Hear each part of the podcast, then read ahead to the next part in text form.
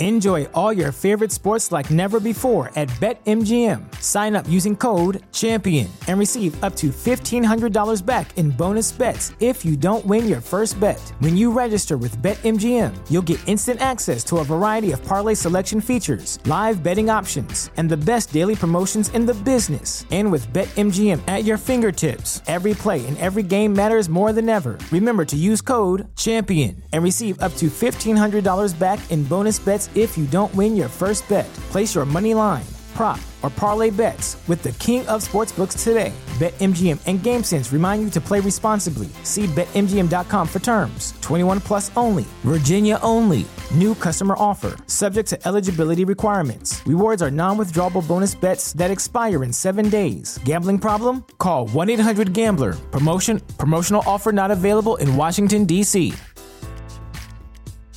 Legends are true. Overwhelming power! The sauce of destiny. Yes! The most legendary sauce has arrived as McDonald's transforms into the anime world of WickDonald's. The greatest flavors unite in all new savory chili McDonald's sauce to make your 10-piece Wick Nuggets, fries, and Sprite ultra powerful. Unlock manga comics with every meal and sit down for a new anime short every week only at WickDonald's. Ba-da-ba-ba-ba, go! At participating McDonald's for a limited time while supplies last. The Three Down Greencast is brought to you by the Pile of Bones Brewing Company, Regina's only downtown brewery.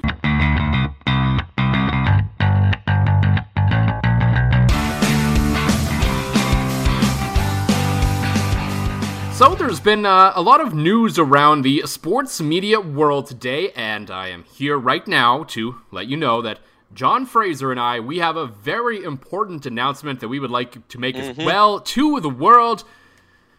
Nothing's changed. We have uh, changed absolutely zero jobs. I probably have about 12 different jobs that I do, and uh, none of them has changed. And I think John works for about every car dealership in Saskatoon, and nothing's changed there either. So, and we're both still with Three Down Nation.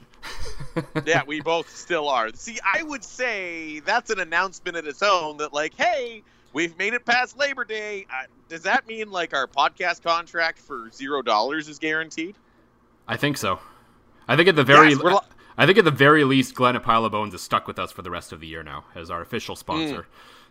That's right. So, yes, Glenn's stuck. Um, and I think Drew and Dunk, I think uh, you're officially stuck with us as well. At the very least, Um, stuck with so me. I I can probably give you the boot if I wanted.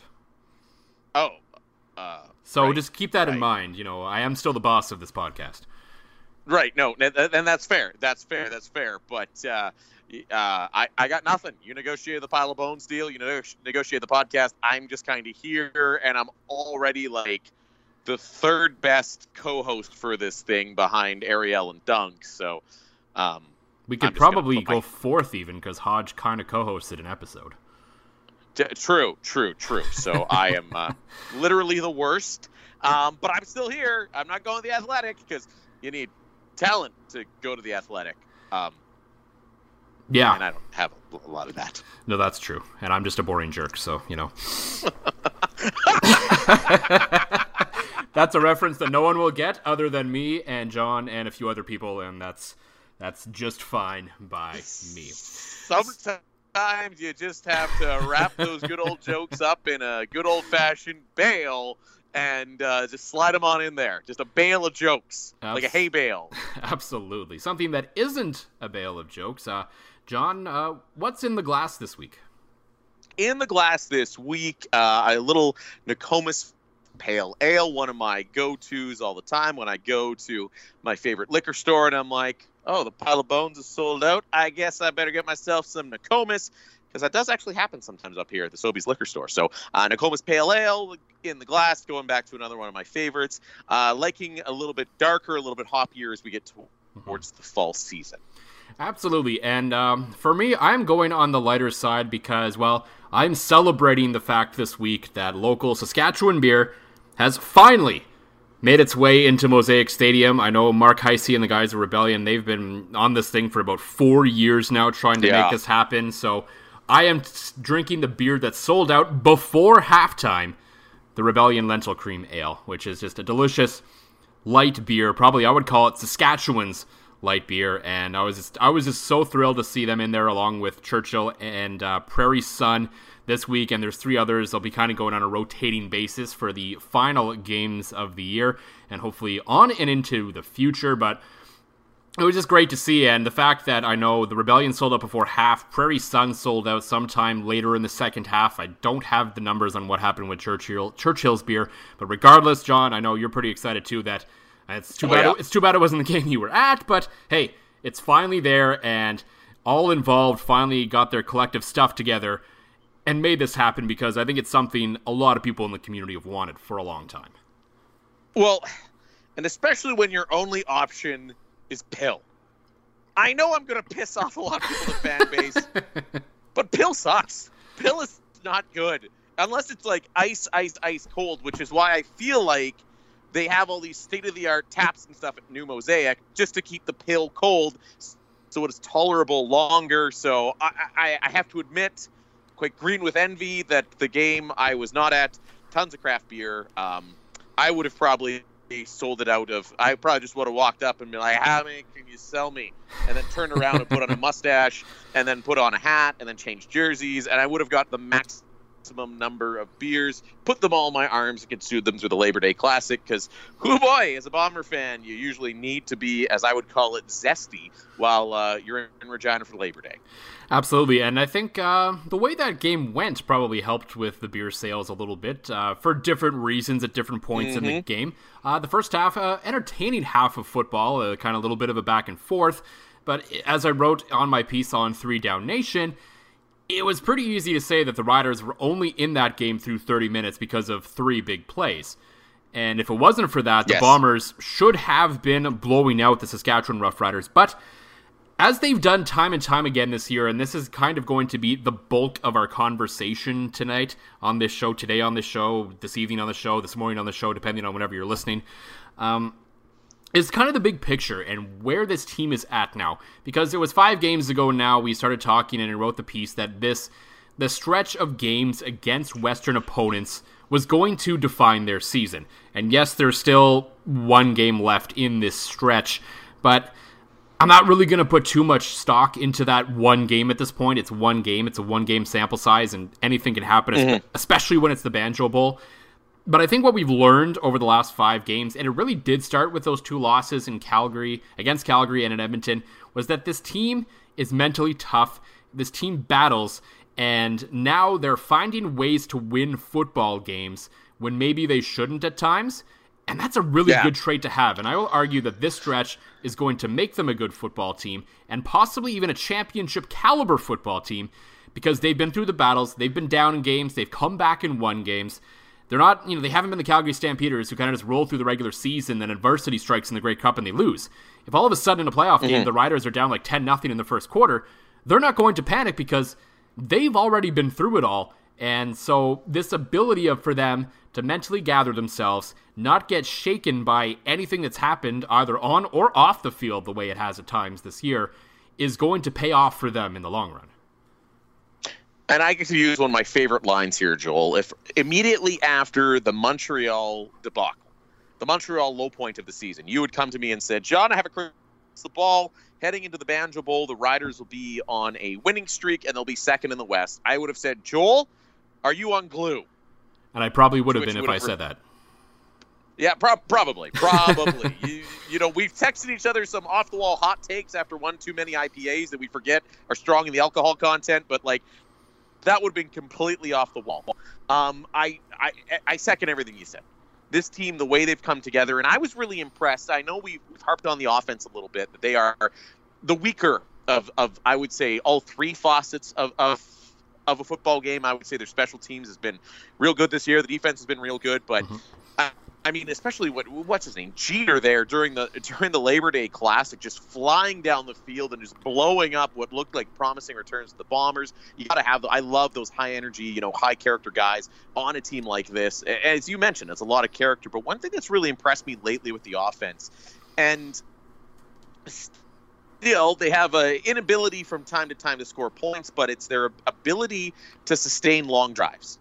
You know, you still have your odd hiccup, you still have your odd two and out, but dating back to the game I was at when they played Calgary, it seems like this this team has the ability to take the ball deep in their own territory, drive it down, And then right now, unfortunately, they're either turning it into three points or some really good field position through a coffin corner punt, etc. Uh, to me, that's quite promising because it's it's hard to sustain drives in this league without you know making a, a, boneheaded mistake like throwing to the wide side with real floater ball that Ed Gainey can just go up and basically you know make a crazy athletic play, but just go up and get. Um, the mistakes have been limited, especially with Collaros in there. I think that maybe they're just a look or two away or something on the drawing board away from you know, turning some of those long drives into touchdowns. And, and that's the most promising part to me because, as you've said, we know who the defense we're going to be. We're starting to see that this offense, again, can they win them a shootout? I don't know. But I don't think they're going to have to because that defense and special teams is just so good. I don't think you'll see this team in a, you know, like remember that game against Montreal after the Grey Cup year, the double overtime, the 50 some points on each side I don't think they're going to be in a game like that because the other two two facets of the game are just that good. No, that and that's probably a fair assessment. But and, it, the way the game went on Sunday in the Labor Day Classic, the way the first half went, you thought, okay, this is probably going to be the day where the offense had to step up, and instead the defense still made the right adjustments in the second half because they were gashed in the first half along the ground. They, oh, oh yeah, there was, uh, and if we were going to talk about a flaw, maybe, uh, or maybe not a flaw, but just a, a, weakness a little bit within this defense is the lack of a true middle linebacker, and we've mm-hmm. we've harped on that one a lot uh, especially preseason on there, and I think the Bombers exposed that a little bit. Now, the loss, Mikael Brooks not playing in that game certainly had an effect on the defensive line as well, and led to a lot more 30 fronts than maybe Chris Jones would have normally used against Andrew Harris, and he certainly took advantage of that in the first half, but ultimately, as much as Andrew Harris went off in the first half and then the fourth quarter when he returned to the game, they put up the yards, but there was never there was a few big plays, but that never really helped them find the end zone. So they basically they no. they bent but didn't break on the run game and forced Matt Nichols to beat them through the air. And whether it was Nichols, the receivers, some combination of both, it wasn't there. And so no. if that was the game plan or not, I don't know. I'm not in Chris Jones's head. He's obviously never going to admit that, but it worked. So yes, it, that's and that's all you really can say about it the only thing that worries me a bit is again moving forward a bit of a weak spot in in that defense is that you are able to run the ball against Saskatchewan. As you mentioned they've done a phenomenal job of bending but not breaking. Um, if you have a quarterback that not is the quintessential game manager Trent Dilfer of the CFL in Matt Nichols if you have a guy back there that can actually beat you with his arms paired with a guy like Andrew Harris I think maybe the Riders are in a bit of trouble in a game like that. Now, not everybody has an Andrew Harris. I would even argue that no one does. Star running backs, yeah, star running backs in the CFL are becoming few and far between. I mean, you could start making the case for uh, what Alex Green did, minus the fumble in the Labor Day Classic between Hamilton and Toronto. By the way, Josh Smith reference for no Absolutely. reason at all. Just just name, name, name dropping Josh. Well, Josh um, was the one who didn't think Alex Green was going to be Hamilton's running back. It was Mike who picked that. So, and then Josh subsequently called him an idiot for it. So, you know, we know who the John Fraser of that podcast is. Is all I'm saying.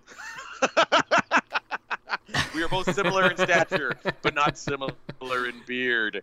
Um, hey, my hot take on Charleston Hughes though is working out so far. Let's just on a tangent there. Let's just point that out. But I think the Riders could be up against it a little bit if they do. If a team can cut, formulate a good plan to run the ball while also having a quarterback that you know isn't Matt Nichols. Ah, I mean, Matt Nichols had a bad game, and that's and it's had a few, but that's he's still better than a few other pivots in this league. But regardless, the defense made the defense made the adjustments that they had to, and special yeah. teams. I mean, ultimately, it was still the defense and special teams that won them the game. But if we're talking about the offense, what really and you talked about the sustained drives, which were obviously important, but to me it was it was it was a clutch fourth quarter. It was times where yep. they stepped up and they made plays and they score 14 points in the fourth quarter, which is practically an eruption for this offense. So, yes. and it was it were they were very important touchdowns. And the moment that really sticks out to me in terms of the this offense and Steve McAdoo occasionally actually going against his nature and using it to his advantage. Uh, we saw it once before in Hamilton, and then he pulled it out again this week against Winnipeg. I was sitting in the press box. I was sitting next to Woodsy and uh, a couple other guys, and they turned to me and they said it was that third and it was that two and second and third play from around the 40 yard line. Yep. And I'm like, oh, they're gonna run there's no way they're not going to run the football here. And then he drops back, and Clara subsequently hits a 39 yard pass to Williams Lambert, which Yeah, obviously caught. No, absolutely, I loved it too. I just I did not expect it. It's not a moment Right. I and I firmly applaud Steve McAdoo because I'm a guy who, despite criticism, that's will give credit where it's due, and it's due on that play because in that moment they might have seen something or they decided. And I believe Chris Jones said it afterwards, and I'm this guy. They played to win the game. And that's what they did on that play, and it paid off in spades. I know Drew Edwards tweeted after that it still wasn't the right call. He doesn't care if they made it, or he might have said it in our group chat either way. And I was just like, no, you play to win the game. They took a shot there, and they were Yep. they were still on the edge of field goal range. So even if it's incomplete, they still kick a field goal regardless. So I thought that was that was just that moment where I'm like, there it is. There he pulled that out in Hamilton. He finally pulled it out again, where Steve McAdoo used his conservative nature to his advantage, and it paid off in a big way.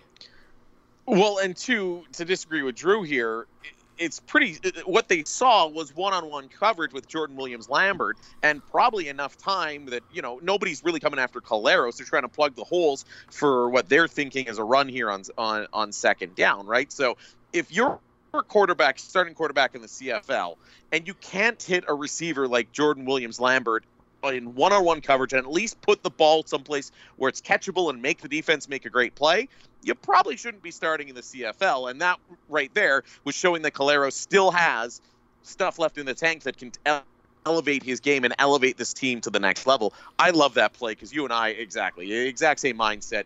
Play to win the game. I thought they should have went for two after the next touchdown just to really put the boot down on the throat. It They I could have, loved yeah. it all the way around. Yeah. I, I, I thought they should have. I mean, again, it's nitpicky at this point, but I thought, you know, your worst case scenario, your absolute worst case scenario, you're up by seven. This pop gun offense, led by Captain Noodle Arm, needs to go out and try to score against the, you know, the best defensive unit in the CFL right now. Instead, let your offense go out there and win the game. Let them win the game because there's no way Captain Checkdown would be able to get all the way down the field twice. Never mind the one time if you failed.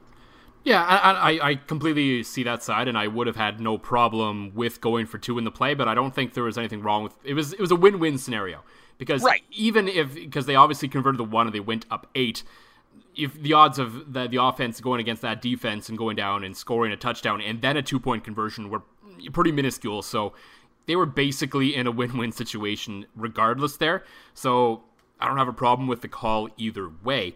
Now, if we're going to get nick, nitpicky about the offense and about things that maybe went wrong in this game a little bit, because you know no football game is perfect, and every coach will tell you that. And as the, as the old saying goes, you're never as bad as you look in a loss, and you're never as good as you look on a win when you watch the film the next day, right? So, um, the immediately what stood out, of course, was the short yardage unit, and the Riders may have set a record for combined yards to get first downs in short yardage because seemingly all of them, except for Nick Marshall's touchdowns, where he finally broke the plane by going by uh, breaking the pocket, they were all by like the nose of the football. So I'm not even. Sh- they probably picked up. you know, how many times did they go? Three times probably for a first down, and they probably picked up like 3.1 yards. no, you're absolutely right. Every single moment. Maybe that's why the beer sales were so strong. Is because the after the after those nervous plays, you just need you just need a drink, chill yourself out a little bit. Um, and I know you were going to bring it up, but I'll beat you to it here, stealing your mm-hmm. thunder. That one play, and I don't know if it was the camera angle. And I was watching. You were at the press box. I was watching on, at, at home yeah. where like the football goes down, the chains don't quite look tight, the nose doesn't quite look like it's there, and they just kind of nonchalantly go, "Yeah, well, they're close enough, first down." And even like Cuthbert and Suitor seem to be surprised. Then I was surprised that there was no challenge on the spot of the ball. It was just, it was kind of like a, did they, did they really get that? So I would argue, Joel, after watching that play, they may have gotten 2.9 yards to get three yards because I don't think that I don't think that one was there. It might have been a camera trick, but that one had me going, huh? I think that's a turnover and cracking another beer, and then just it, it just was very odd how chill everybody was about it. Like I just I can't really get over that. Yeah, it very well it could like the angle of whether it was over the marker or not for a first down could have been one of those old tricks of the like the camera angle trick, like Right. when they described uh, that goal against the Calgary Flames in the Tampa Bay Lightning series in the Stanley Cup a number of years ago, where because it's from the side, it looks like the puck is over the line when Yes. really we it wasn't. So maybe it was one of those things. But to me, what, what to me the weirdness of that whole place, and it was that you said it was okay. The chain wasn't didn't appear to be fully stretched, and the ball certain the, the ball certainly 100 percent was not like right against the the marker. So Yeah. I don't I don't think there was anything nefarious going on there. There was no grand conspiracy, as I'm sure some people would have loved to cried if it went the other way. But yeah, it was just, it, that was one of those weird ones, and maybe they didn't get it, maybe they did, but I mean, ultimately, it didn't seem like the Bombers had that big of a problem with it. So to me, that suggests, okay, I guess they're all pretty happy that they got it, or it wouldn't have been overturned in review. So we're just gonna go with it, I guess. And ultimately, there was still enough field position left that the Bombers should have been able to get a stop at that point, regardless. So Oh, it oh, probably sure. wasn't worth the challenge.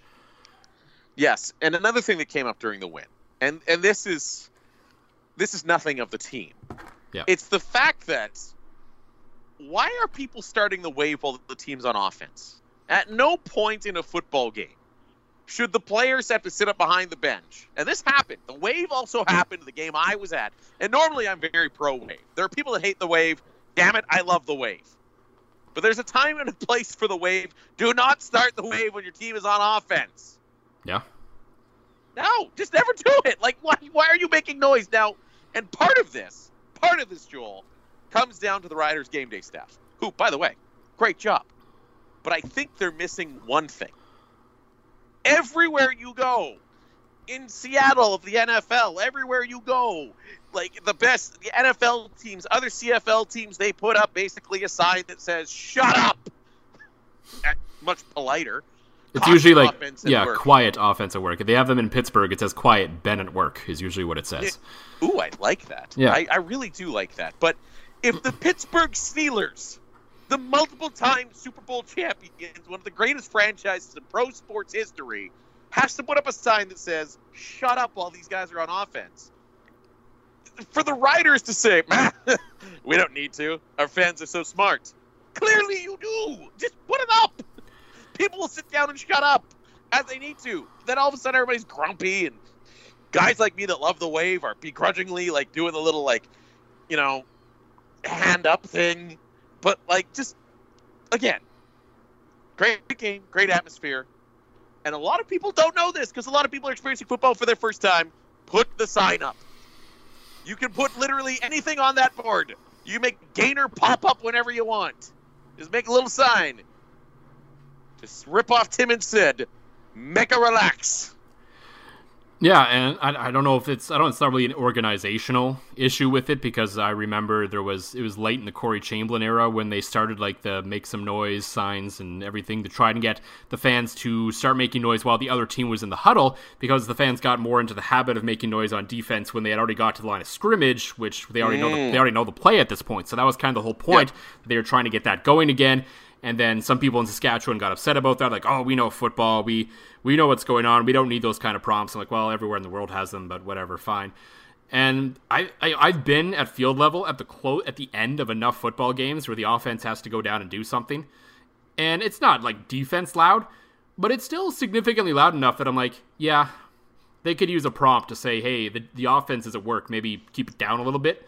And Yeah. I know that always gets people in Saskatchewan upset, but get over it. It's not a big deal. It, no one's pride is hurt by doing this, and maybe it doesn't actually help anything. Because the another issue, if we want to talk about the noise on offense at Mosaic Stadium during that game, there were times when the offense was in the huddle and the drum line is banging out. And that's that's something the team can actually control because it's like, hey, drumline, we pay you or whatever they do. Stop that. yeah, and, and that and that's true. How much you want to bet the drum line is probably suspended for a couple of games? Uh probably not. Yeah, but- well, They're they're I- they're, I- they're a great part of the game day experience. I love listening to the I drum line know, before the game. Sounds so good. It's not. It's no. There's there's nothing going on there. Um, I, but but still, they need to maybe just like go to their meeting while they got their drums and their sticks, and just be like, okay, guys. So offense, no drummy. Defense, much drummy. Yeah. I mean, I that's, think that's it. maybe with like actual English, but yeah. Yeah, that's. No, no, no, no, no. I think that needs to be on a three down nation officially sanctioned shirt. Offense, no drummy. Defense, drummy. So a little bit ago, you ripped off Tim and Sid, and so I'm going to do that again right now because Okay. we are heading into the Banjo Bowl now, and the Riders have a tendency to lose that football game. I think not as much as the Bombers lose the Labor Day Classic, but It's true. It's about 500 or so in that one, I think, in the Banjo Bowl without looking it up. They got beat by Alex Brink once. That's all you need to be said. Yeah. So, and I've noticed over the last, for a good chunk of this season, whenever the three down nation power rankings come out every week, the team that's in second place in those rankings, because Calgary's been in first place most of the year, tends to lose that week if they're playing. Mm-hmm. So today I decided to sit down and I went back because we have a handy spreadsheet with all the power rankings for the year on it in our little uh, online setup. And so I went back and looked at them all and I decided to check the results of the games every week for the team in second place. Now, there are some weeks where the team in second place had a bye and they did not play, so they don't count in this report. But Right. since the start of the season, precisely five times, four times, precisely, it was since week five. Let's go since week five, because I remember this off the top of my head for sure. Since week five, precisely once, yeah, it's four times, once has the team ranked second in the three down nation power rankings won that week. The first five weeks, Calgary won the first two weeks, so that doesn't really count. We foolishly had them at Right. second. Week three, Hamilton was second. They won. And after that, I think there was a week somewhere in the middle where Winnipeg was ranked second and they happened to win a game. Beyond that, every other team ranked second either didn't play that week or they lost. Hmm. So I'm asking you, John Fraser, as I put on my um, Tim Micallef hat here, Okay. super stat or meaningless number, the record of teams ranked second in the three down nation power rankings. I'm actually going to say super stat on this one. And it's not a super stat in the way you'd think that we're cursing teams that, you know, oh no, it's like the Madden cover curse, three down nation, cursing teams. I think it's a super stat that really reflects how good this season continues to be. And with Montreal's resurgence, I think we firmly hit a point where you've got Calgary, and kind of everybody else. I mean, if I was to throw two teams at you right now, if, like let's say the Riders are in second place in the power rankings, Which That's they are- where I'd put them. Which they are this week, by the way. So take that into considerations when making your predictions this week, everyone. Exactly.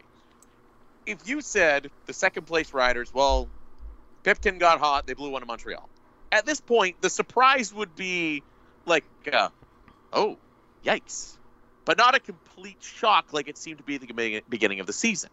So I think it is a super stat in a way to reflect how competitive the CFL season has been and continues to be heading into the season's second half. Yeah, I would I would agree with that.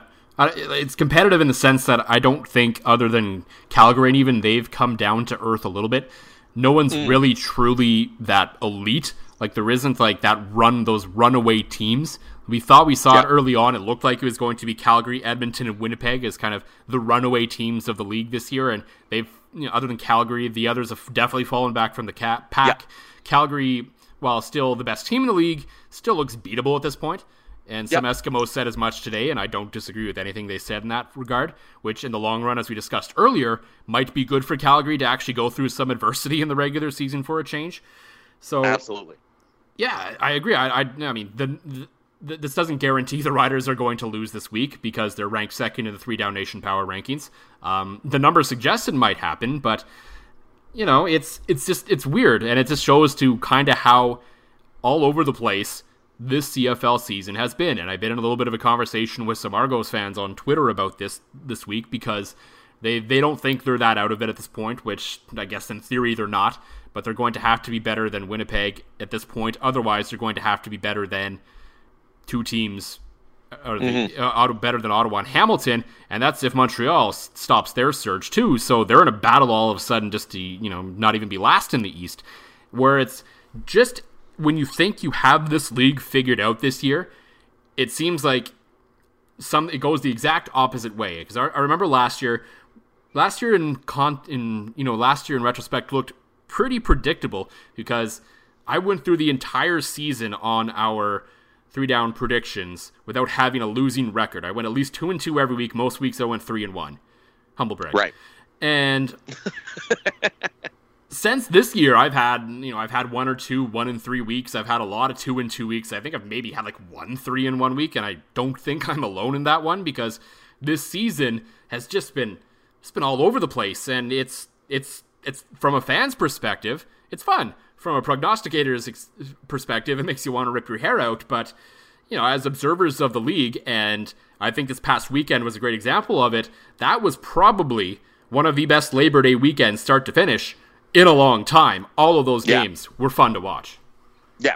Not a single blowout until, you know, a couple games got out of reach late. Uh, Toronto Hamilton in that one. It's just, it was a great weekend of football. And although I do think that we have explained why the Riders could potentially lose as number two in the power rankings, it'll now entirely be our fault for bringing it up and Three Down Nation's fault for putting them in second and robble, robble, robble and when the Riders lose the Banjo Bowl. So I, I'm going to accept responsibility now. Go ahead, leave it in the comments. Your The comments are closed, Comments but say, you know.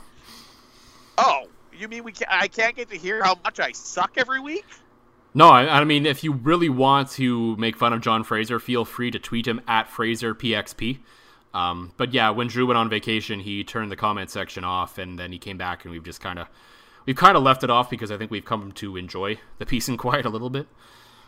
Mm, mm. Yeah, no, at Fraser PXP. Bring it on. Tell me I suck, because I know you will. CFL burner accounts.